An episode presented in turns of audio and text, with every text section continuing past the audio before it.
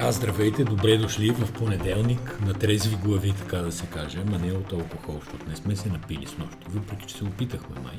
Та на трезви от политически емоции и глави да видим какво става, защото подкаста си е подкаст, лайфстайла си е лайфстайл, нашите забавления са си забавления, и нашите не само нашите, а и тези, които споделяме с всички вас. Но по-сериозна тема в момента от изборите няма и реално записваме този подкаст, за да споделим какво мислим и може би и вие да споделите част от това, което мислите, да ни потърсите под някаква форма на коментари, защото никой не е най-умен. Слушайте живота ти други неща без да сме най-умни, сме Сибина и Асен, както обикновено. Това е подкастът, който не получихте миналия петък и който няма да получите идния петък, защото междувременно мен няма да ме има. И това е хибридно издание, посветено главно на изборите. А защо хибридно, не знам защо го казах честно. Ако можеш да измисли, ако не го изражи после. Еми не е хибридно. Напротив, много е такова единично и целенасочено издание. Наистина ще си говорим само за избор. Не знам да не сме го обсъждали предварително. Някаква друга тема имаш ли значима? Еми, ако ми дойде в а, хода на Добре. разговора с тебе друга тема, със сигурност ще я споделя. Значи минаха изборите, мина първия тур на изборите президентските и минаха парламентарните избори. Всяко и в кои избори има интрига, разбира се, в парламентарните, по ред причини. Ама тя интригата е тази седмица, другата не се знае каква ще бъде. И това какво видяхме? И първото нещо, което прави ужасно силно впечатление, това е отново прогнозите на социолозите. То почва да става това някакъв комедиен сериал, който спокойно може да се излъчва и от трите национални телевизии. Има достатъчно социолози, могат да си изберат и също могат да ги вкарат като жури на а България търси талант, а, мистери в кухнята или каквото и друго, друго се Big Brother коментатори, ако има още Big Brother, да не следиме, но ако би имало, социолозите можеха много умело да прогнозират как ще се развият отношенията в къщата. Да, и ако на 4 април, там през юли, до някъде можехме да им простим, въпреки че и тогава ние не можехме.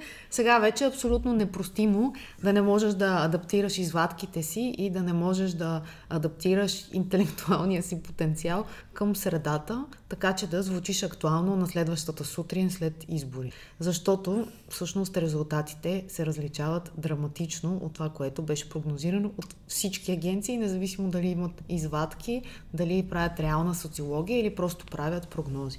И стигнахме до там, че Осман Октай, да дава най-точната предизборна прогноза в едно Без интервю. да е социолог човека и няма, няма извадки, няма, как се казва, анкетьори на място. Той беше казал, че продължаваме промяната ще бъдат първа политическа сила. Единственият резултат, който не е познава, всъщност беше на ДПС, които към момента, когато записваме подкаста, подкаста са твърдо трета политическа сила. Половин Турция, така да се каже, Айде не половина, ма цялата северо-западна част на Турция. Гласували са, мисля, към 80 хиляди, 85 хиляди души на тези избори, за разлика от наминалите, в които ДПС имаше между 20 и 25 хиляди гласа от Турция. Тоест мобилизацията е била голяма и всъщност какво говори това? Това говори, може би, за оная изречена, но в последствие отречена среща в Цигов Чарк, където уж са се видели Бойко с Данчо Цонев, заместник председател на Движението за права и свободи, и където са се оговаряли да управляват а, съвместно. И според мен план А е бил техния, че все пак Бойко ще спечели изборите, защото нали, ето, социолозите са им казали водиш с 8%, 9%, 10%. Колкото и да свият разликата, се ще вземеш първия мандат и като вземеш първия мандат, ние ДПС с този мощен депесарски вод ще се включим, там ще има някой друг патриот, то такъв се яви. Корнелия Нинова, според мен е също Може така. би и Корнелия Нинова и ети тебе управление на промяната. Обаче настъпи се пак известна изненада, защото Кирил и Асен бяха силно подценени не само от социолозите, а и от политиците, според мен. А политиците не пожелаха под политиците разбирам тия, за които си говорихме преди малко. Нали, така наречените партии на статукво. Това е една съвсем друга тема, кое да наричаме статукво, партии, промяна. За сега приятия термин е, че това са партиите на статуквото. Та партиите на статуквото и водещите ги политици доста подцениха Кирил и Асен. Защо ги подцениха? Защото те не можеха да повярват в две неща. Първо, че изборите ще се проведат достатъчно честно, а, за да не може платен вод да повлияе силно, както ако си спомняш госпожа Йорданка Фандъкова, най-великият кмет на София, около 17 мандата вече, Последния го спечели с гласовете на братята тук от факултета. Ими те работят в чистотата, сигурно са искали да си запазят места. Сигурно са искали да си запазят работните места, не се бях сетил за това, за по-лоши работи си мисля. Покрай машините и покрай работата все пак на служебното правителство, там на Бойко Рашков, трябва да отбележим с интерес политически. Не е Бойко Рашков Робин Худ, който безкорисно, така да се каже, се раздава в полза на народното благо. Той е министър на вътрешни външните работи, назначен от президента. Президента се явява на президентски избори, т.е. за него е много важно да елиминира всички странични фактори по пътя си към втория мандат. Мачкаха ни, репресираха ни и е цяло чудо, че сме живи, каза Бойко Борисов по време на пресконференцията. Не, пропускаш най-важната дума, изнасилваха. А, изнасилваха ни, добре. Което с оглед някои така витаещи коментари от и около господин Борисов, тази дума изнасилване звучи натоварена с подтекст. Добре, сега какво се случи? Всъщност случи се, че много хора не гласуваха. Това вдигна абсолютните стойности на партиите и по-скоро ДПС в случая си взеха гласовете, които си имат, което им осигурява един мандат. Но не си взеха гласовете Демократична България. Има такъв народ с, с Знаеш ли колко депутата по-малко? Не, с колко? 41. Тоест те бяха около 65 миналото народно. 65 бяха, да. да. Сега ще имат 24 мандата. Това е при неофициални, не до край преборени бюлетини. 17 мандата падат Демократна България, 9 мандата пада БСП. Е, това е много интересно. Всъщност продължаваме промяната, успя да вземе ляв вод, което а, е хитрата стратегия на как беше, ще, ние сме десни, обаче ще управляваме с леви мерки и цялата... Не, с десни мерки ще постигаме леви резултати. Добре. И цялата офанзива, офанзива при миньорите, като се погледне картата на България, къде печелят продължаваме промяната, значи от Стара Загора и Велико Търново, т.е. цялата източна България е продължаваме промяната, Западна България остава ГЕРБ, Кърджали е изключение и София е изключение, като София се печели от продължаваме промяната. Но много ниска избирателна активност активност. И това сега е интересно защо.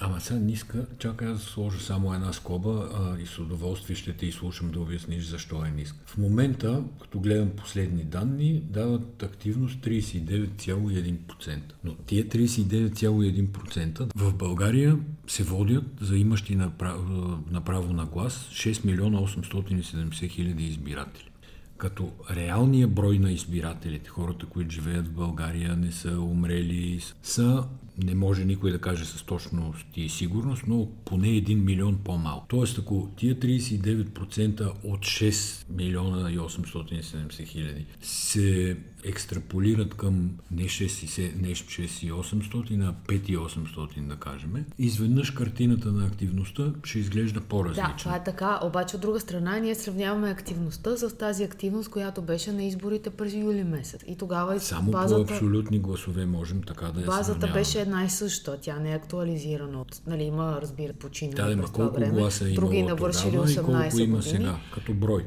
И, не, и нещо друго искам да кажа, че юли месец хората са по море, не е най-удобното време за избори. Ноември месец е идеално за избори. Още не си на ски, не си по... Времето беше много хубаво. Почивки, да, деня беше хубав. Тоест, от гледна точка на календар и на метеорология, беше идеално време за избори. Има обаче две неща. Първото е, според мен, наистина има някаква умора от избори, защото три пъти избори са си много пъти избори. И другото е, ситуацията с COVID. Въпреки, че някои хора казват, че няма ситуация, тя не влияе, си, си мисля, че частично това е повлияло и да, на... те тия хора, де викат, че няма COVID и няма ситуация, влязаха в Народното събрание именно заради COVID и тази ситуация, защото има. Да, а, а машините... нямаше, нямаше да вляза. А машините в случая с двойния, с софтуера, който предлагаше двоен вод и това, че изискваше малко повече време, доведоха до натрупване на опашки. И те, ако те е страх да не се разболееш, няма да искаш да отидеш да чакаш на опашка за а, нещо с неясен резултат, понеже изборите все пак са още нещо с неясен резултат и слава Богу. Как ти се видя Бойко Борисов нощи? Изключително one-man show, стендъп комеди или нещо подобно. Беше в първата част, в която така се каже, беше се подготвил да поеме един дъх и да изръси няколко вица един след друг.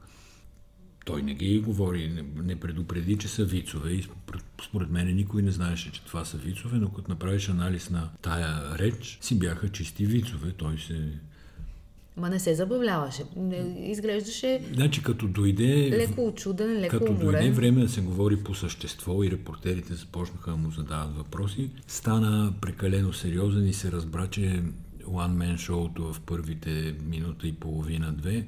Готвил го е, изстрелял е каквото е имал патрони, но после му свърши бензина и трябваше много мъчително и тежко да отговаря на репортерските въпроси. И също сметката показва, че може би втория мандат, получи за съставяне на правителство, пак не го поставя в добра ситуация да му излязат каци. Не, не, в никакъв случай, но според мен този път социолозите и него са го изненадали. В смисъл, излагали искаш да кажа. Да, той е бил изненадан, но в действителност може би е бил излъган. Ние не можем това да знаем с а, сигурност, но този резултат не се е очаквал. Той говореше за фотофиниш. Да, да, фотофиниш. Да, именно. Ама това фотофиниш нещо не се състоява. А те станаха 4-5% разлика. 4-5% е разликата. Та няма много фотофиниш. Да, но това е смешно, защото историята наистина се повтаря периодично, без политиците да си взимат полка от това, защото още от изборите 2001 година, когато идва царя на власт, се разказват истории как партията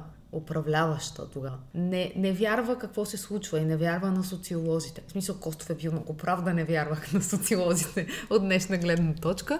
Ама Но... и него го изненадаха 2001 година. Да, именно, че всъщност те, живейки в един техен си свят, с хора, които в голямата си степен раболепничат и се навеждат от а, кръста, за да се покланят, те не успяват да чуят истината. И Бойко Борисов в деня на вота си беше пуснал най-добрата социология. Това бяха от неговите снимки, в които различни жени, избирателки избиратели го целуват, целуват му ръка, целуват му буза, той ги превръща. Уния снимки. Не другите То снимки. беше много голяма фотогалерия там. Да, да. Тоест, той до последно, според мен, си е, си е вярвал. Още нещо, което ми направи впечатление, искам да коментираме, е пресконференцията на професор Анастас Герджиков, който излезе заедно с вице-президентката, кандидат вице-президентката. Невяна Михайлова Митева Матеева. Как да я викаме накратко? Невяна Митева, според Добре. мен, я наричат за кратко. Заедно с Невяна Митева даде и първо думата на нея, което беше симпатично. Тя продължи да си хили през цялото време с една чаровна усмивка, да я наречем. А той направи анализ на цялата политическа ситуация, на, на политическите формации, които са се явили на парламентарните избори. Препоръча им да направят не знам си какво, да влязат Не. в преговори. Той предприе да а, предупреждава нещо и да назидава парламентарните партии. Да, и правеше анализ през цялото време на парламентарния вод. Все едно, и че накрая... вече е станал президент. Те сигурно са му казали, говори президентски, все едно. Говори И, държавнически. Покажи Да, да как, поглед. как ще покажеш държавническо мислене. Даже се увлече да, да говори как той щял да състави правителство. За малко да състави. И накрая, когато трябваше да оценява собствения си резултат, каза, че това било победа, тъй като те имали 30% разлика и те накрая мисля, че пак си останаха с 30% разлика от Румен Радев. Горе-долу толкова. Значи Луна е една от изненадите на тия избори. Първо с уникалните послания за лустрация срещу ченгетата, с които излизаше. Игра немци в тил, никой не очакваше от нея подобни послания. И много хора, според мен, отидоха да гласуват за нея, за да не гласуват за не подкрепям никого.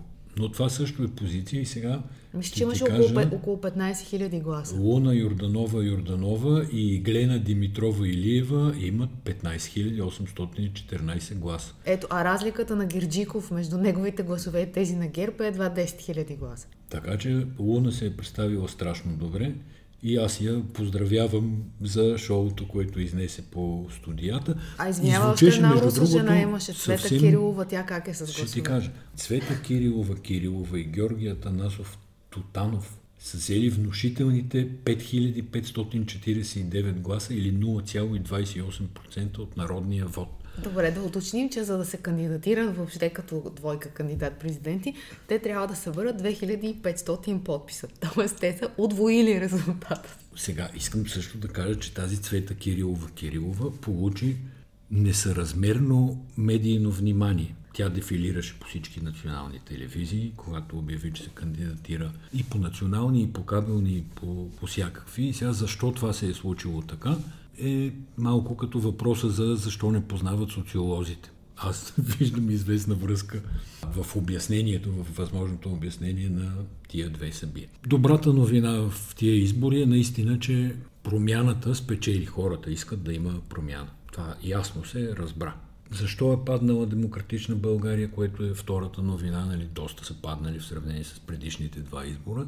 Ами защото аз мятам, че много хора са искали да гласуват за победител, за човек, който се държи като победител и за човек, партия в случая, която играе играта за да спечели а не просто да влязат така в парламента, да, а, нали, social networking в продължение на 3-4 години. Или да са коректив и опозиция, така, което да. не е много привлекателно за избирателите. Тези Кирил и Асен играха като победители, играха за победа и според мен това е най-силният фактор, който ги извади на първо място. Хората обичат победителите и се увличат след тях, като във Формула 1 има, каза се там, аеродинамичен тунел ли беше, забравил съм вече точно термина, че отдавна не гледам толкова внимателно формула, но когато задната кола се приближи достатъчно близо до предната, тогава се получава един вакуум, който дръпва задната кола напред. Това е победителя, т.е. играта за победител по подобен начин издърпва този, който играе тая игра. Не знам Аз даже дали бих го определила и като прагматичен вод, защото ти не искаш постоянно да, да се губи твоя глас и да не се чува. Ти вкарвайки 15 или 17 човека в момента, нямаш гаранция, че биха били прокарани политики, които на тебе са ти важни, независимо дали за бизнесът и дали за обществената среда, образованието, здравеопазването, няма значение за какво. И доста хора прочетох, които казваха, на мен сърцето ми е в демократична България, обаче аз тази кампания ще работя за продължаваме промяната. И като цяло, Кирил и Христо, а не, извиня, Кирил Асен направих... Христо е то с малкото процент. Да, Христо е вече с оставката. Кирил и Асен направиха нещо много хитро и те, че всъщност изведоха вота така, че той да не е свръхполитически. Тоест ти тук за тях гласуваш за така наречените дуари. Хората, които искат да свършат някаква конкретна работа и тази конкретна работа дори не се разпростира върху всички сфери на живота, защото те имаше много теми, по които не говореха. Не знам дали защото не са подготвени, не знам дали защото ги виждат като конфликтни теми, или просто си бяха решили, че като добрите компании, които пускат 5 хитови продукта и те ще говорят по 5 теми и с това ще оберат вода. По-скоро ми прилича на, на сценарий. Да, приличат на хора, които имат план, екшен герои са. Да. Са, да, говорят така, че ти, като ги слушаш, вярваш, че това, което се закамват да свършат, ако попаднат във властта, ще го свършат. И другото Но... много хитро е, че те винаги играят двамата, защото след Корнелия, която после може е, да обсъдим ти и нея. да сравняваш се. Да. А, Бойко Борисов, който е строг, справедлив, сърди се, муси се, кара се, подиграва се. Изведнъж се явиха едни хора, които през цялото време са двама и, и, и говорят на политиката като за това, че влизат с отбор. Нашия отбор, нашия отбор. Пак, пак бяха мъжки отбор. Те взеха едни момичета, симпатични. Не ги видях много в, по телевизия вчера да говорят. Пак си говорят Кива Сен. Но това е поемане на някакъв тип отговорност. Второто нещо, освен аурата на победители, която си създадоха, второто нещо, което според мен имаше огромно значение за техния успех, е това, че те много ясно дефинираха послания към бизнес. И бизнес хората някак си разбират този език от половин дума и веднага припознаха тях, припознаха Продължаваме промяната, като партия, която ще е отворена към, към бизнеса, към инвестициите, към модернизирането на България. Това е според мен наистина втория много силен фактор, който спомогна за това те да получат толкова силен тласък, да получат толкова много дарения легални и нормални за предизборната кампания. Има и друго, че те всъщност, сега виждам резултатите, те са успяли да съберат вота на младите и на вижистите. Тоест, за първи път една голяма група от хора имаше с кого да се идентифицира пряко. Симпатични и усмихнати, ам, кооперативни хора, които обещават да водят диалог, не заклеймяват, не се сърдят, не размахват пръст, не говорят с термини, които все пак са неясни за масова публика. Те си правиха кампания през Инстаграм, което вече беше малко на ръба на кича от моя гледна точка, но работи ли за тях? Предполагам, че работи. през YouTube. Излизаха ми почти на всеки втори клип.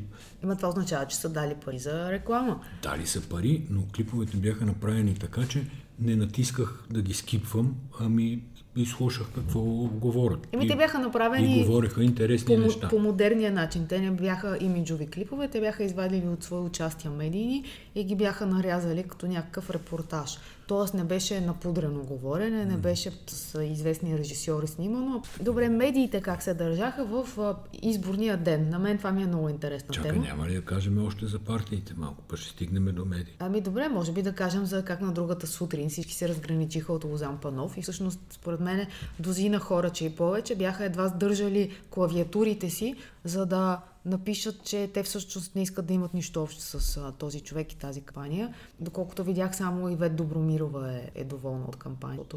Имала своето място в историята. Но, но тези хора, част от инициативния комитет на Лозан Панов, те очевидно се бяха въздържали, за да не влияят все пак в самата кампания и да не ги обвинят в саботаж, но заваляха писма, статии, постове, в които се обясняваше, че Лозан Панов сам си е виновен. Аз мятам, че Лозан Панов беше саботаж до голяма степен на това, което там Демократична България се готвеше да прави. Не го смятам за случайно, защото не, някакси не мога да повярвам, че председателя на Върховния касационен съд е той човек, който говореше по телевизията през последния месец. Смяташ, че е бил подменен ли? Нещо, нещо като подменен беше, да, да ти кажа честно. Така или иначе, това е огромната изненада. И този човек, той, че се похарчи за политиката за винаги, това е повече от ясно, но той се похарчи и за обществения живот. За, например, борбата, адекватната борба за съдебна реформа. Не мисля, че с това, което направи, той може да е повече решаващ фактор, чиято дума се чува в дори и по мненията на тясната му специализация като върховен съдя. Така или иначе, както и да е бил поставен, т.е.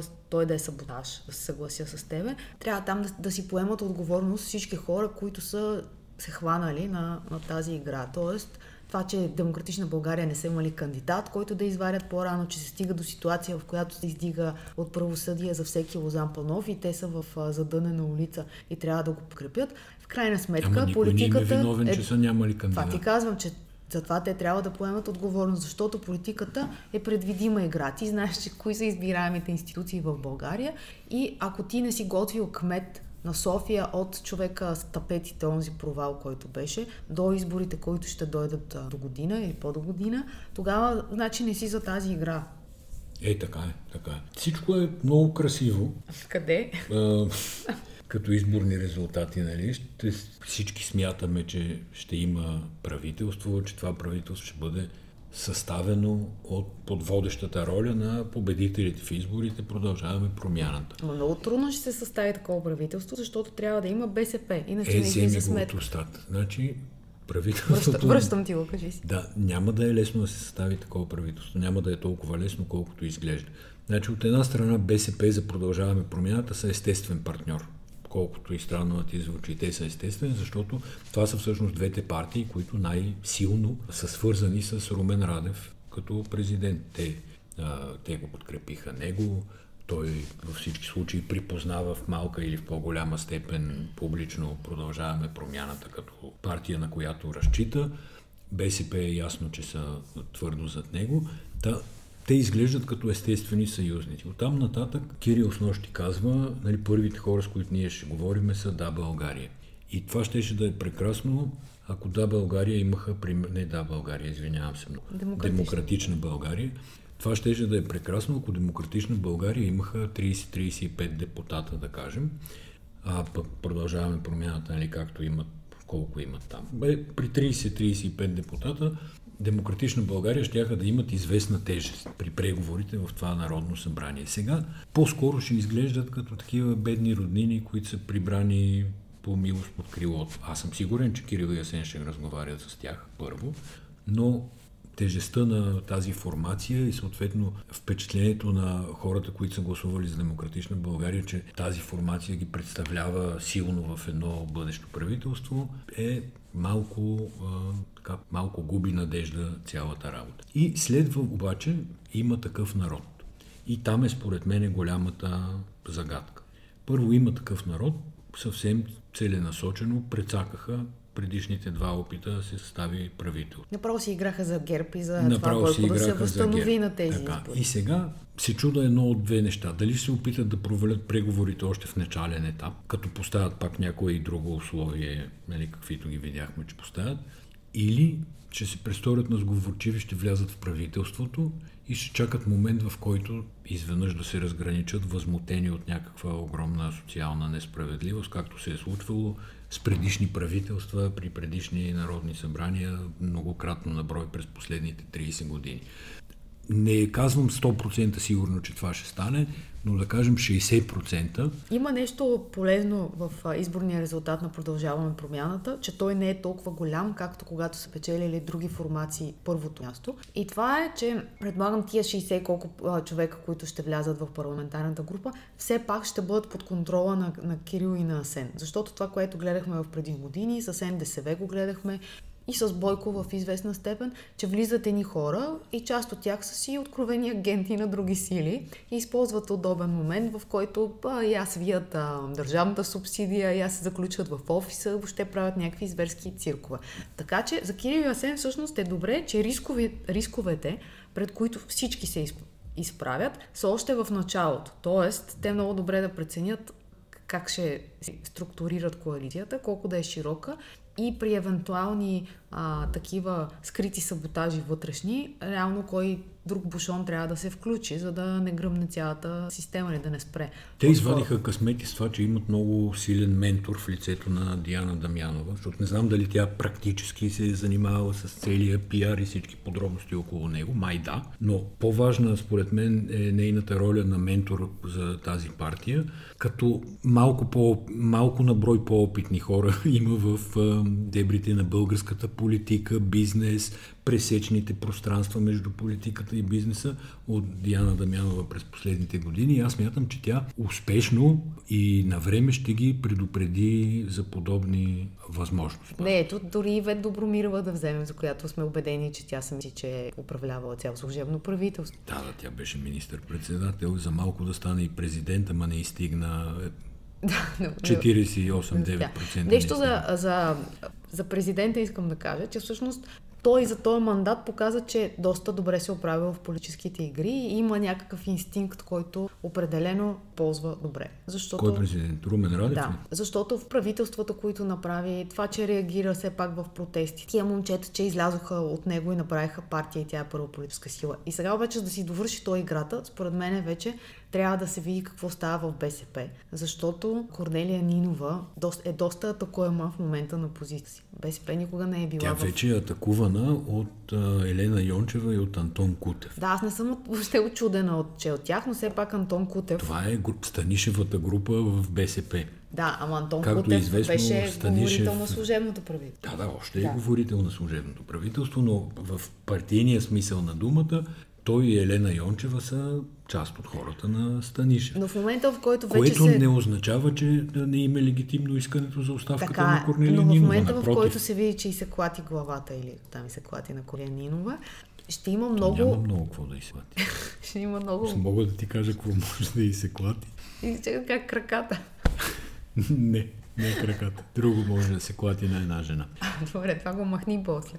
А, Та, в момента, в който се види, че на Корнелия и се клати стола... А, а нещо земетресение ли има? Не, би, биха могли да се появят много други лобита в БСП, каквито съществуват според мен да, пълно, доволно, да. За да се вземе властта. Играта на Румен Раде всъщност би била той да не му се налага да си прави още една партия след влиза от власт, ами да си постеле в БСП, където му е място. Добре, тук ме надхвърли по... Аз чак толкова стратегическо мислене нямам. така де. Но горе-долу това е. Сега не знам за възраждане дали да говорим. Еми да говорим. Те всъщност са взели толкова, защото не са гласували много хора. Това е истината, че вота на възраждане, той си е, той е малък, компактен. 95 хиляди Преляли са му каквото могат да му пре, прелеят ВМРО, Марешки, а, който се... Той, Марешки, направи всичко възможно да не би някой да се обърка да гласува да за се него. излъже, да, да, да. той се включва от гори, от басейни. Каза, беше Някъде се включил някъде. палми. Да, Да. и вика, мен не ми пука за тия избори. патриотичните кукловоди, да ги наречеме условно, дълбоката държава, които там действат яко, със сигурност са дръпнали щепсела на всички останали патриотични партии, това ВМРО-та, атаки, защити, нападения, всичко подобно нещо. Се мота някъде около половин процент, за да може най-добрият от тях кандидат, най-добре поставения в момента, именно този Костадин Костадинов, да спечели тия проценти и да влезе в Народното събрание. Но тези хора са много силни, когато са извън Народно събрание. Той, например, е превзел абсолютно всички селски фейсбук групи. Когато тръгнеш да търсиш фейсбук група на някое село, общността там, и веднага излизат постове на неговата партия и на негови подвижници. В момента, в който влязат в парламента, леко започва процеса на разпад, защото техните избиратели са глупави, но напористи. Те имат големи очаквания за нещо да се случи, изведнъж да излезем от НАТО, от Европейски съюз. И понеже той няма как да осигури тези неща, нито едно от тях дори няма как да осигури, и тогава настъпва известно разочарование и много лесно пък би могъл да се появи нов герой анимационен, който да, да дръпне от неговия вод. Млади хора били гласували за него, слушах. млади, одеве бръс, на... бръснати и необразовани, с Да. татуировки и нави, Жертви на навити, образователната навити система. три четвърти гащи. Но то е ясно. Не, сигурно има. А добре, във Възраждане също така отиде и унази радетелка на свободата на словото от съдебната система, каката с кошниците, която даде, не знам си колко интервюта в Ченалова. демократичните медии, Ченалова. Да. Тя говори в а, дебатите от името Значи, на част, Възраждане. до- аз съм много доволен, че ние не се наричаме демократична медия, нали, нито подкаста, нито сайта Булевард България. Аз мисля така една проста медия.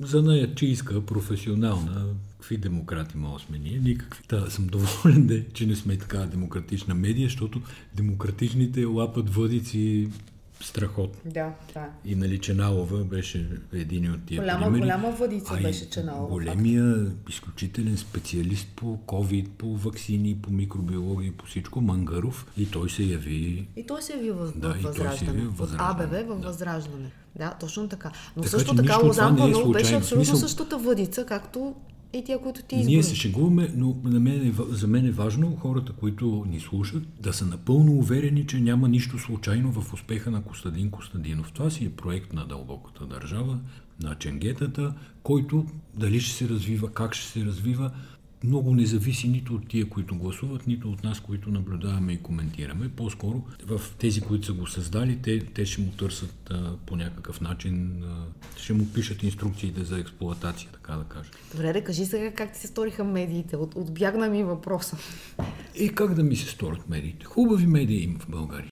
Когато има национални събития, като избори, като пандемии, като бедствия, ако щеш, като радостни събития, нали, България, примерно, стане световен шампион по футбол под ръководството на Боби Михайлов. Е, такива. В такива моменти тия медии трябва да имат някаква идея за общ дневен ред. И по време на избори това е особено важно. В, цялата, в целия ни обществен живот липсва едно приличие и би било много хубаво, ако ние се осъзнаем и всеки в сферата на своята компетентност и за наячийство си свърши работата да, да се държи прилично. Е сега Кирил и Ядаша, като вземат властта, всичките тия работи ще станат. Добре. Не бе, аз се шегувам, обаче колкото се шегувам, ще кажа още едно изречение. Най-прилично България, като съвкупност от общество, бизнес, администрация, медии, най-прилично България се държеше кога? Между Е, 2001 и 2005 Да. година. Тогава имаше свобода, истинска, имаше пари за всички, бизнеса Да. работеше добре. Но тогава Делян Пеевски оглави младежкото НДСВ, тогава именно тези пиарки, с които аз ти говорех, то секретарката царя и не знам си какво имаше, едно, една задколисна власт на, на едни хора, които ние не знаехме кои са, после се разбра, че някои от тях са от библиотекарския и до ден днешен им сърбаме по парата. Тоест ти се съгласяваш с мен, опровергавайки. Ами, допълвам те. Добре. Айде така да завършим, да не досаждаме повече на хората. Пак правя оговорката, не се явяваме в случая като някакви пророци, знаещи всичко и така нататък. Искахме да споделим наши на първо четене мисли около състоялите се вече парламентарни избори. Благодарим ви, че бяхте с нас и до следващата седмица.